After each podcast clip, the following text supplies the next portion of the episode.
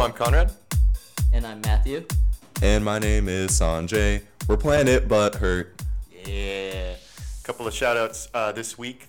We want to thank again uh, Daniel for letting us use his equipment so we can sound also pretty. Um, he will shoot you with a camera and other things.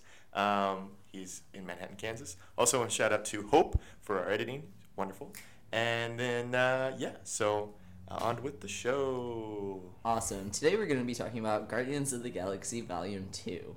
Uh, we all saw it this month, and it was so good. So good. It was so much better than I expected it to be. I I just I didn't see how they could top the first one, and then I sat down for the second one, and I was hooked in like a minute, less than. I saw Baby Groot, and I was like, I'm just gonna go cry for the rest of the movie. It's so wonderful. What did you think about it, Sanjay? It was real good. I'm going to say what my favorite part is at the very beginning, so I stopped thinking about it, as I have been for a while now. So, uh, spoiler alert. Da-da. So, uh, I one of my favorite things, if not my favorite thing in this movie, is when they're all like pew pewing and stuff, you know, and they're like, Drax, why aren't you wearing a suit? And he's like, it irritates my nipples. And at the very end, when he gets the suit slapped on him and he just screams, my nipples! yeah, that, I hate like every day at some point I just want to scream my nipples with the aggression and just like passion that Drax did. Favorite part of the movie. It was a really good part. Yeah, go see Guardians Volume 2 for Drax's nipples. TM. That's, that's the only thing you need to go see the movie for is just Drax's nipples. Anything else? They're gray nipples. Mm-hmm. Uh, also, this recording is going to be peppered with awesome pew pew noises like this. Because I went to Walmart and bought uh, an element gun, and I'm really excited about it. Conrad had a fun fact about the element gun. Tell me what it is. Yeah, apparently it can shoot like any element from the comic books, which I thought was pretty dope. But in addition, it's similar to the Transmetropolitan uh, one that like will make your bowel disrupt. Anything from mild diarrhea to like explosions. It's it's a thing from another comic book, but it reminded me of that, and I was like, ah, that's so funny. Anyway, so the movie. Um, yeah, I thought it was I thought it was pretty great, solid. I don't know. Do we have any rating scales for movies that we do on this podcast? Not yet. Three chilies. Three three chilies out of twenty nipples for Yep. this movie. That's Can a we do bananas? the, the chilies are weighted in a different way, so you don't understand the scale. And the bananas are there for scale, but they're not actually in the scale, so it's. I just feel ah, like yeah. bananas are really important. Like potassium. Anyway, I'm trying really hard to not make Patreon jokes after the last episode, and just hearing that made me really want to make a Patreon joke. go to joke. www.com for a callback to our previous episode. Matthew's new car backslash bananas are important backslash potassium for more information. Penny for your thoughts. Donate a penny a day about your banana thoughts. Back to the show. It was so much funnier when Sanjay did it. That was so long. Ah, Oh my gosh. that was a ter- that was a, the worst best plug. I It tried to do it. Plug. It was good. What's a Plug. plug? I have issues with the words, and somehow Uh-huh. I still do this podcast. I don't know how. And you do a great job. Aw, I was thinking about firing you, but Oh. anyway. I So wasn't. Guardians of the Galaxy Volume Two.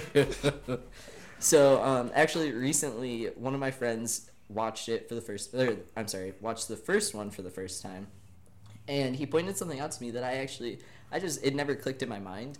He was talking about the end of the movie where uh, Peter Quill opens this present from his mom, and it's the cassette, and it's Volume Two. And when he was talking to me, he was just so excited. He was like, "That is just the most subtle like this is there's going to be a second movie that I've ever seen." And as he was speaking, I was like, "Oh yeah, totally. I agree with you. Yeah." And then but in my head I was like, "Oh my gosh. I never even thought of it that way. I was just like, "Cool, he opened he finally opened his present from his mom." But yeah. So, So that was cool. I got- thought that was interesting. Yeah. You guys know at the end of uh, 22 Jump Street, they allude to the fact that there's going to be like 100 more Yeah. movies. So in my mind, at the end of uh, this movie, he gets a Zune with 300 songs. So there's going to be 300 Gar- Guardians of the Galaxy movies. I'm calling it now. Yes. I hope so. 96 years more Morty. and more seasons. Or Guardians. Rick and Morty crossover. You heard it here exclusive. Planet Butter. Planet Butthurt exclusive. Chris Pratt, please sign on for 300 more movies because I think we'll all just be so excited for that. The last like hundred would just be them on Earth, really confused. Like, uh, where are we? What's a Taco Bell? Like, I actually This would doesn't like look to see anything like your music sounds. Peter Quill like goes to what's what's some of the musicians on there? I don't even know. He just goes to some of them and he's like, "Why don't you perform anymore?" It's because it's like 30 years later. Yeah. um, but no. And it just doesn't click to them, even though he's aged 30 years. He's just like, what? What do you mean it's 30 years later? but anyway, yeah. So when you're going on adventures, 30 years feels like just a day, especially when you're with your friends. That was so cute. Thank that was that's great. But no, actually, that would be funny. Like, because we're talking about sequels and whatnot. I would like to see them go to Earth. Like, just I would Mhm. just like to see Rocket Raccoon like in Times Square. Like, my gosh. what you looking at? I'm Yeah. just trying to make my day as a raccoon. I don't know. Trash Panda. A trash Yeah. panda. That was It's probably worse. my It's favorite so part of much the worse. movie. When he's like, this entire podcast is going to be a spoiler, heads up. Um, so, no, yeah, but when uh, Chris Pratt is like, blah, blah, blah, you dumb raccoon, and and Rocket's just like, don't call me that. He's like, you're sorry, you're right. I'm sorry, you're, my bad. I'm sorry, you're right. I took it too far. I meant to call you a trash panda. I just died. I was like, yes, Chris Pratt, you get on Tumblr, and I love you. Yeah. I did like that. It's like, is that worse? It's so much So worse. much worse, my favorite, my favorite part, my favorite Rocket Raccoon part is where he just destroys a bunch of guys to Glen Yes. Campbell Southern Nights. Mm-hmm. But additionally, it's where Ego, spoilers for him later, but like says, and look at this raccoon over here, and his triangle face face. and, and Rocket, it's just deadpan. It's silent, and then Rocket just grabs his nozzle. It's like, oh my god, that is hilarious. But the thing is that its effect is so good that it looks like a real mm-hmm. raccoon. That like when that happened, I was like, that is that is hilarious. Yeah. So Um, Rocket and Baby Groot were hella the stars of this movie. Like Chris Pratt, I will look at your abs any day, but Rocket and Groot killed it this time, especially Groot. So cute. I'm getting a Groot tattoo ASAP. It's gonna be full body, you know. Yeah. Your boy's gonna be a tree by the end of this, so it'll be great. I wish that would be awesome. Was- No, I can't do that. Okay. Uh, stick it to my leg. Anyway, so yeah, Guardians of the Galaxy Volume 2. Um, one of the, the coolest things about it, in my opinion, was how much hype there was without there being that much hype. So I don't know how to explain that very well. But if you look at Chris Pratt's Instagram, it's filled with videos of him like, what's my snack today? And you're just like, man, Chris Pratt's on a diet. And then it like subtly puts it in your head like Chris Pratt is on a diet because he's shooting Guardians of the Galaxy Volume 2. He's gonna come back. He's gonna be Star Lord. I'm gonna fall even more in love with him. I can't do this. It's so great. but So yeah, yeah, no, I, I, it's, it's, the way it was subtly marketed was pretty dope. It's Matthew with his uh, element gun over there. so excited. He's so, he's, Diarrhea pistol. His diarrhea pistol. Uh, hey, look, it's the official gun of, of Planet Butthurt. the diarrhea pistol. The diarrhea pistol. Perfection. So, what were some of your favorite Easter eggs uh, slash references to future movies and comic books in the film? I know my favorite was one that I didn't realize because I'm a really unobservant person the first time I see a movie. Uh, I was talking to Conrad the day after I saw it, which was a day before he saw it. And he was like, hey, uh, so how was the movie? Don't spoil anything, but was it good? And I was like, yeah, dude, movie was hot. So good. And he was like, oh, so uh, Sylvester Stallone's character, is he, like, important? Like, is am I going to, like, need to know who he is? And I was like, no, he's just a dude. And he was like, mm, I feel like he's going to be this character from the original Guardians. And I was like, Conrad, you're dumb. No, that's not it. And then I thought about it for a minute and a half. And at the end of the movie, you definitely do get to see that Sylvester Stallone is in fact the leader of the original Guardians of the Galaxy, which is pretty like heavily plugged in there. Pretty obvious. So that was really cool. Thank you, Conrad. Yeah, I, I, I didn't realize that until like the very end character was like Mhm. seen in that scene. I'm like, oh, that's the literally the last second of Yep. that thing. I was like, that's the original Guardians of the Galaxy. Duh. Um, no, that was I one of my I totally got that too. I I totally Yeah. it was great. But no, it was. Do you know who? Uh, so the people in that scene are Sylvester Stallone as uh, Starhawk, but it, was one of the original leaders. Um, uh, Vin James, Ving Rhames, um, as one of the characters, and a couple other famous people. but the person who voices Mainframe is Yes. Miley Cyrus. Yes. Miley Cyrus is in Guardians of the Galaxy Volume Two. That is amazing. Just great. Let's so, talk about her for a second. She's she's had like a pretty big turnaround in the last. I don't pay that much attention to, you know, celebrities, but recently I've seen some things. She's grown out her hair. Mm-hmm. Um, she looks not better, but Yeah.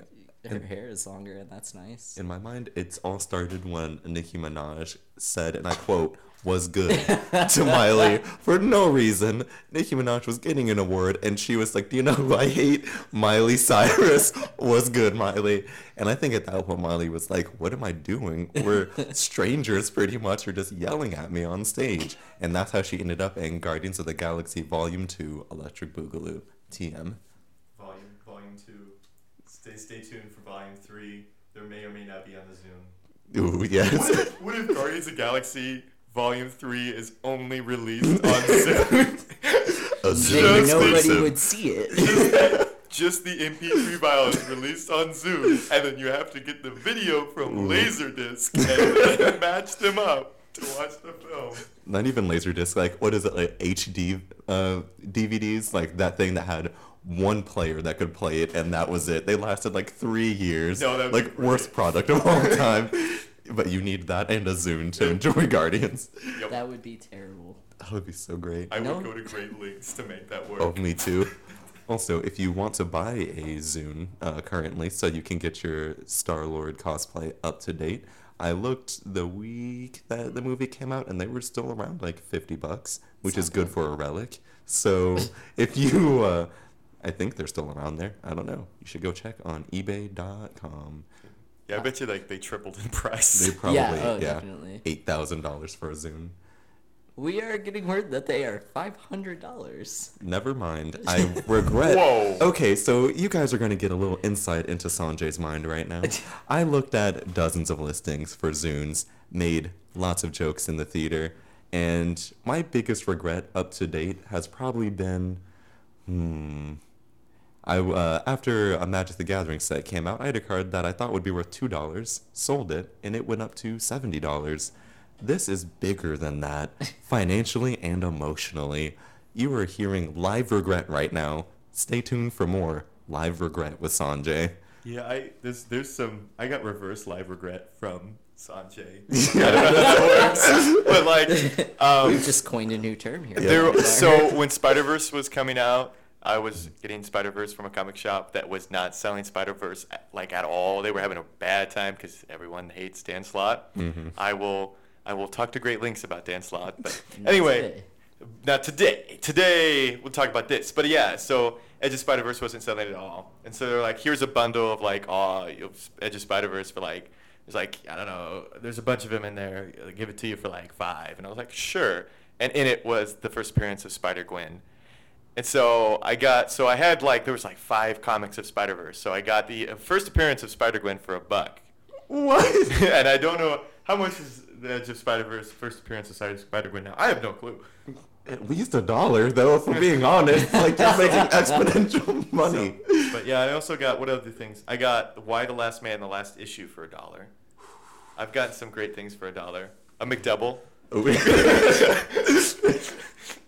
So anyway, back to Guardians. Blowjob. Anyway, um, so I, I want to switch it up to some of the heavier topics in Guardians of the Galaxy Volume Two. Um, one of the first ones is the the child slavery. Uh, Yondu was sold into child slavery because his parents were poor and they needed money. How do you guys feel about that, and how it reflects on today's society? Um, I thought it was very interesting how there was a lot of father and son dynamic in the film, and I, I thought it was really uh, like during the end of the film where you finally get to realize Yondu's relationship and Ego's relationship with the character. It started to get really heavy because I initially thought this movie was just gonna be like straight comedy the entire time, but I came out of the theater like, wow, that was that was some pretty emotional stuff in there. Um, particularly with that, it's it surprises me how much on a yearly basis or on a monthly basis we hear about human trafficking, and we think it's in a very small quantity around the world, and there's still just crazy, staggering numbers and statistics about human trafficking in the world. And so, if at all, this is brought to light um, via podcast, via uh, a fact that it was a, a Guardians of the Galaxy movie that a lot of people watched. I mean, Zune went from fifty to five hundred dollars. So I assume it's going to really, you know, there's some going to be some publicity about it, which I hope so, because any publicity about it, you know, helps decrease the issue. Um, so that's what I thought. Is I, I'm glad that more people are getting eyes on how staggering human trafficking is in the world. living in Kansas, uh, we are the state as a whole, but specifically Kansas City, is at the intersection of the main interstate that goes east to west in the U.S. and north to south. So we're actually the, I think, like head state or like the leading state for like sex trafficking because a lot of people meet at that intersection and switch to go somewhere else around the country. So I know uh, for us, it's a lot realer than it is for a lot of other people in the country. But even then, we're so distanced from the fact that like this is day to day. This isn't once a week, once a month. Even uh, Yondu's relationship with his parents, and going even from Peter's relationship to Yondu, like he should have like been sold like into slavery as well, pretty much. Like he was uh, stolen from his family, he was abducted, and he had this rough life where he thought he was going to get eaten every day, and it's such a uh, kind of like easy way to see how hard that is. Like you may not be getting literally eaten, but like emotionally, like you are like torn uh, day to day, and that's something that I don't know if it was like intentionally that was something they implanted in the first movie, or if it was something that they just wanted to really go like or hit hard here, but. It was definitely a grounding experience, and hopefully, a lot more people are looking into stuff like this and just kind of being on the forefront of proactivity in addition to helping people around them. Yeah, um, I spent a little bit of time in Korea, and a lot of the things that we talked about while we were there um, were like sex trafficking, trafficking, human human trafficking um, in general. And I know a lot of the people around me took it as a joke a lot of the times because of the way that it was presented to us. But I really hope that seeing this movie and kind of opening the discussion around things like this bring it to light more. Like like Conrad said, like Sandra was talking about, like I just hope that people see that this is a thing. This is something that really, really happens and sometimes we're a part of that and we can stop being a part of that. We can stop letting this happen. Um, and stop letting it go unnoticed and all of that stuff. One of the things too that I want to talk about were kind of the the daddy issues with um, Peter Quill. Uh, I'm gonna get a little heavy and a little personal, a little heavier, I guess, and definitely more personal. My father was not around when I was a kid, and I actually haven't talked to him in about nine years.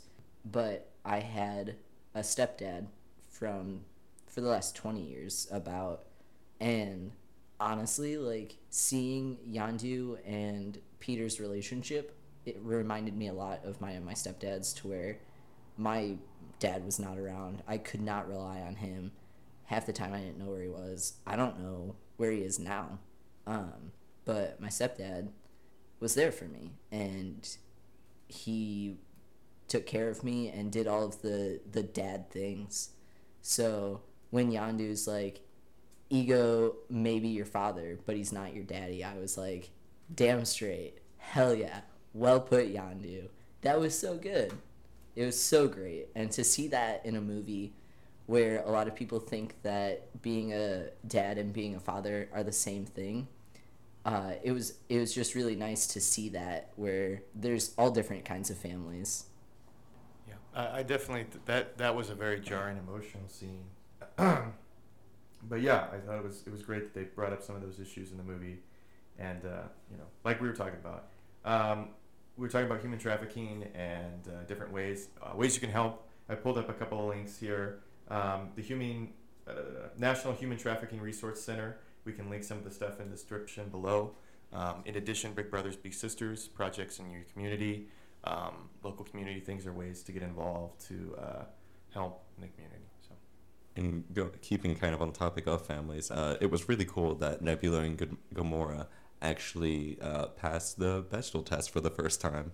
Uh, every time it was mentioned, or they were in the same scenes together before, it was a lot of spite, but also Thanos was brought up every single time. They were not independent characters. They were kind of just, uh, it was always like, oh, well, we are our father's kids, you know? Like, uh, what are you going to do? But there was also a lot of animosity between each other and it was super cool to be or to see Nebula actually be a character this time. She got to like get her own feet under her. She handled or like tackled a lot of her like internal struggles. We got to see why she hates Gamora so much. We got to see Gamora's kind of like back and forth uh, with how she feels about her sister, going from I don't want to hurt you, I love you, to if you're going to shoot at me, I'm going to shoot at you so you stop shooting at me and we can love each other again.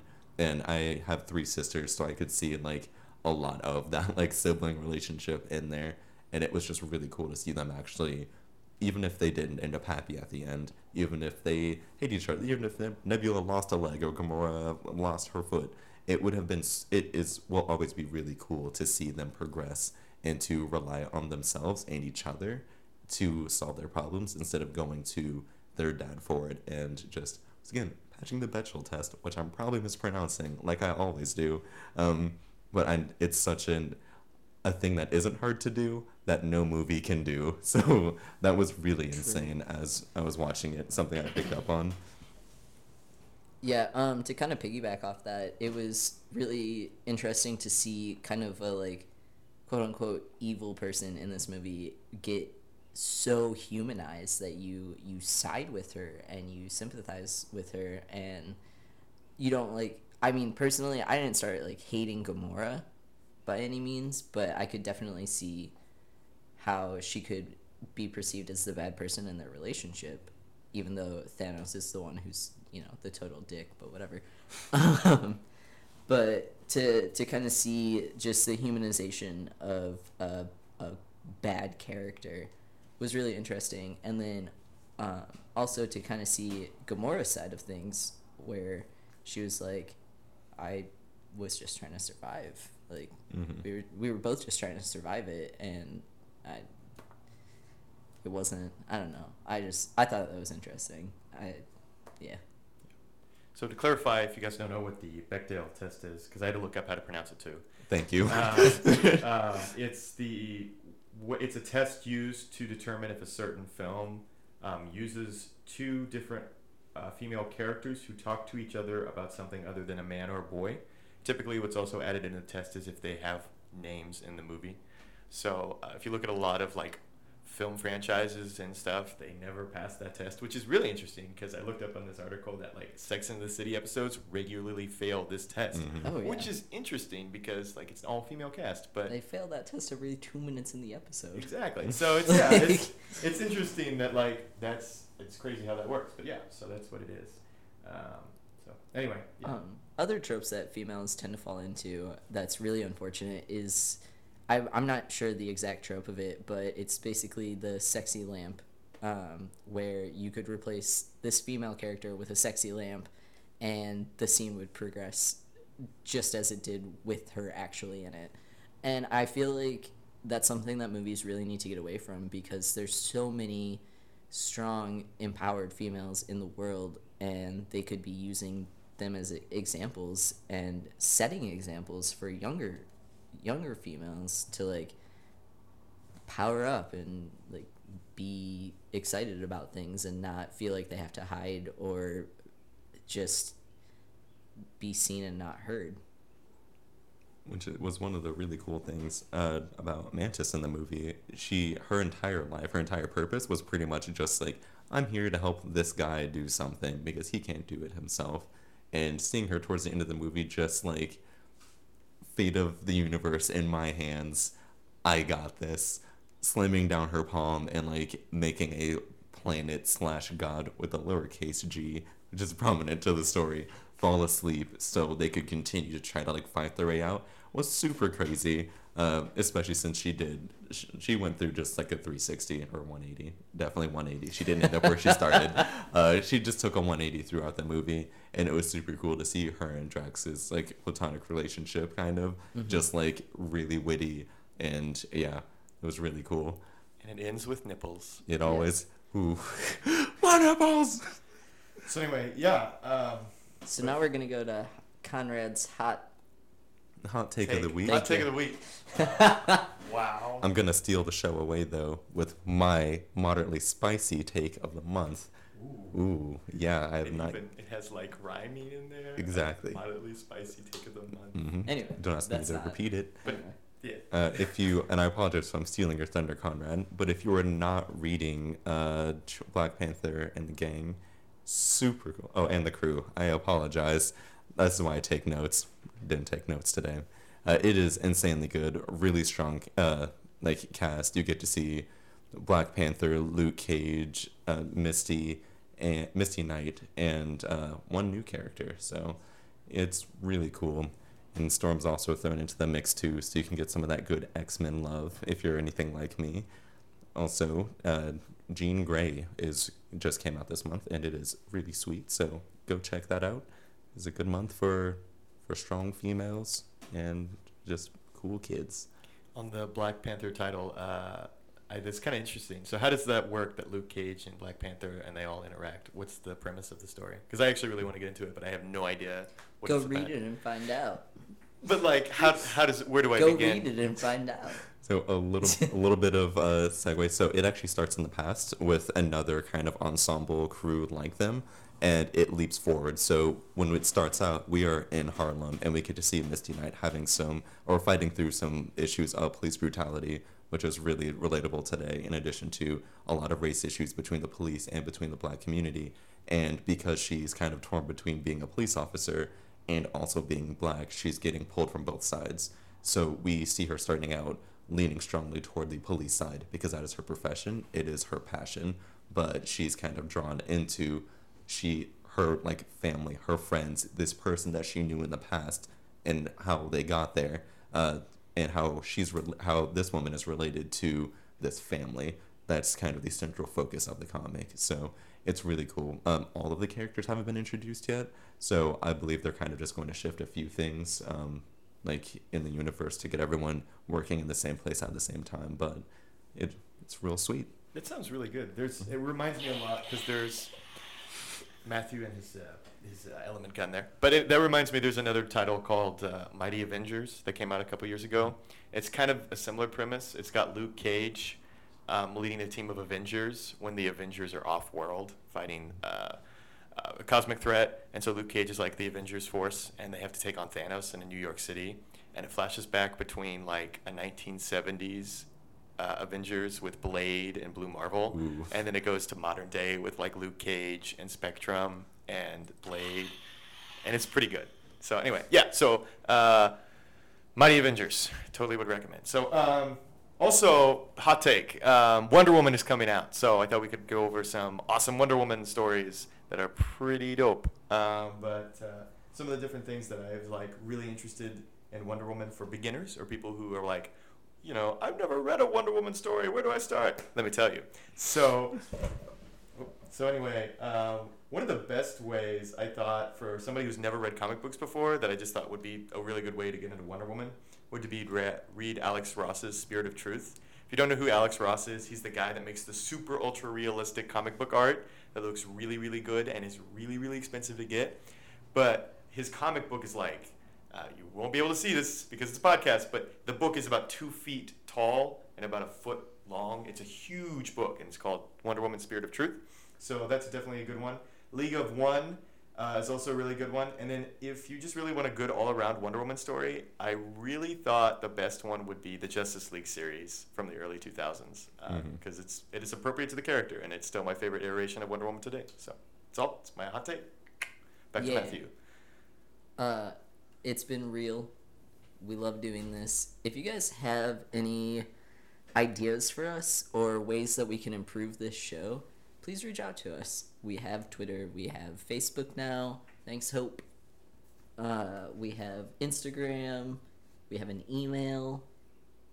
I'm trying to We get a carrier pigeon, but blog. No one wants the carrier Yeah, pigeon. so. Send a, send a raven. So, send a raven. so So- just uh, hit us up. Let us know what we can do to make your listening experience better. Diggity dank.